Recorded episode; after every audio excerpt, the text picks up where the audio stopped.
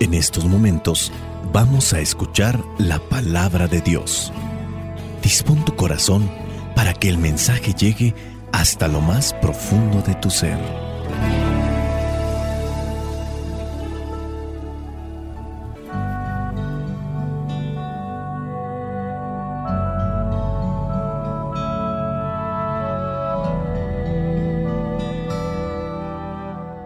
El Evangelio que la iglesia nos propone para el día de hoy corresponde a Lucas capítulo 18 versículos del 9 al 14. Dice así, Jesús contó esta otra parábola para algunos que, seguros de sí mismo, por considerarse justos, despreciaban a los demás. Dos hombres fueron al templo a orar. El uno era fariseo, y el otro era uno de esos que cobran impuestos para Roma. El fariseo, de pie, oraba así. Oh Dios, te doy gracias, porque no soy como los demás, que son ladrones, malvados y adúlteros, ni como ese cobrador de impuestos. Yo ayuno dos veces a la semana y te doy la décima parte de todo lo que gano.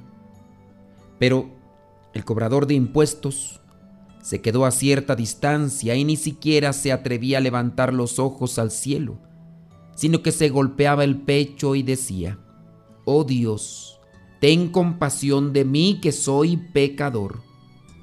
Les digo que este cobrador de impuestos volvió a su casa ya justo, pero el fariseo no, porque el que a sí mismo se engrandece será humillado, y el que se humilla será engrandecido. Palabra de Dios, te alabamos Señor. Señor Jesucristo, nuestro divino Salvador, gracias te damos por tu infinito amor escuchamos en la palabra, te recibimos y adoramos en la Eucaristía, te servimos en los hermanos.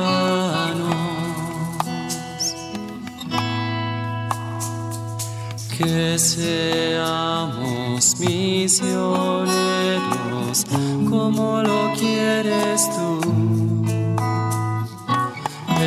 enseñando a los hombres el fuego de tu amor. En el Evangelio del día de hoy se nos presenta a dos personas que hacen oración, pero hacen oración de diferente manera. Ustedes que están escuchando este Evangelio, supongo que hacen la oración tanto en la mañana como en la noche. Yo supongo. Yo hago mi oración en parte porque esta es mi forma de vida, mi norma de vida y este es mi alimento. Con el tiempo me he dado cuenta que si no hago oración, mi vocación se debilita, mi alma se debilita y no logro escuchar bien qué es lo que Dios me pide. Tengo que hacer oración todos los días. Ahora, hay formas de hacer la oración. En este caso está lo que es el fariseo y el cobrador de impuestos. Otras veces hemos dado a conocer quién es el fariseo y quién es el cobrador de impuestos. A lo mejor algunos de ustedes ya lo tienen así bien detallado, pero para los que no, lo hacemos de forma rápida. El fariseo. ¿Quién es el fariseo? El fariseo es aquel personaje que está sirviendo al templo, que se dedica a reflexionar la palabra para poderla compartir. Es, digamos, un fiel observante de lo que dice la palabra de Dios está en el templo, está al servicio del templo, y como es un fiel observante de la ley, es uno de aquellos que se dedica a mirar a los demás para ver si los demás cumplen con lo que la ley dice. Por eso están persiguiendo estos fariseos constantemente a Jesús, porque están mirando a ver a qué horas supuestamente se equivoca para por eso enjuiciarlo y echarle tierra y echarle todo lo que esté a sus manos para acabar con él, porque ese es el fariseo. Jesucristo conoce a los fariseos, sabe y se le ha dado esa connotación. El fariseo, no todos, pero en su mayoría, son hipócritas. En este caso, dicen que cumplen bien la palabra de Dios, pero es una verdad que no lo hacen.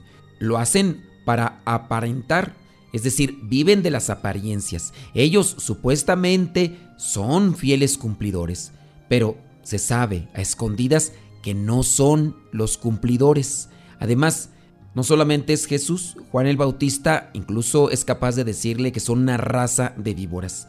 Esos son los fariseos que se sienten inmaculados, puros, sin pecado, y por eso andan enjuiciando a los demás. Ese es el fariseo. El cobrador de impuestos pues es uno que trabaja para Roma. En aquel tiempo Roma cobraba los impuestos, y aunque podría ser este un judío, creyente en Dios, incluso del mismo pueblo de Israel, pero trabaja para Roma. Y entonces los judíos creen que todos los cobradores de impuestos son unos rateros, unos hipócritas, unos estafadores, porque trabajan para el gobierno. En su caso, hay personas que abusan. Por ejemplo, tenemos el caso de Saqueo, que es un cobrador de impuestos. Sí cobra los impuestos, pero muchos de ellos, como suele suceder incluso dentro de la política, se quedan con mucho dinero y no lo entregan. En el caso de un político, actualmente, los políticos tienen a su disposición dinero. Ese dinero tendrían que utilizarlo para obras públicas, alumbrado, para pavimentar las, las calles, arreglar el drenaje y la vigilancia, poner en su caso estructuras que sirvan, que tengan un bien social. Pero es una verdad, muchos quieren llegar a la política para tener acceso, primero al poder, y en segunda, yo creo que es la principal, muchos, no todos, pero sí muchos, quieren tener acceso a la política simplemente para tener dinero en sus manos y ellos nunca van a tener llenaderas. Hay gente dentro de la política que ya tiene el dinero que no se acaban en toda su vida, pero siguen todavía porque los que son las ambiciones nunca tienen llenaderas.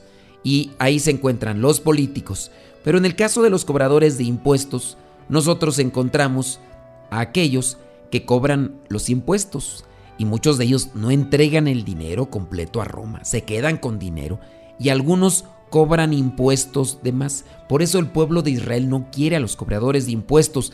Son vistos como la peor calaña, la peor gente que pudiera existir. Bueno, pero estos dos, el fariseo y el cobrador de impuestos, están haciendo oración y la oración es muy diferente. Uno se jacta de ser el fiel cumplidor de las cosas de Dios y el otro reconoce sus pecados, es humilde. Su oración la podemos retomar. Dice así, oh Dios, ten compasión de mí, que soy pecador. Reconoce su situación.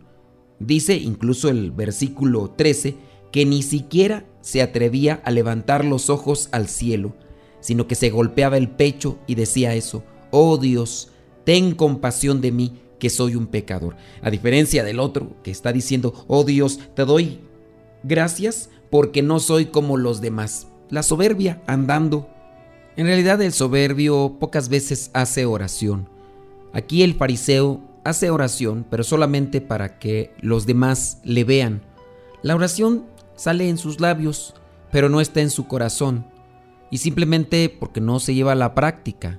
Pero hablando de una persona soberbia, en realidad casi no hace oración. De hecho, no agradece. Es una, una persona soberbia, no agradece a Dios, no agradece a nadie. Se cree merecedor de todo.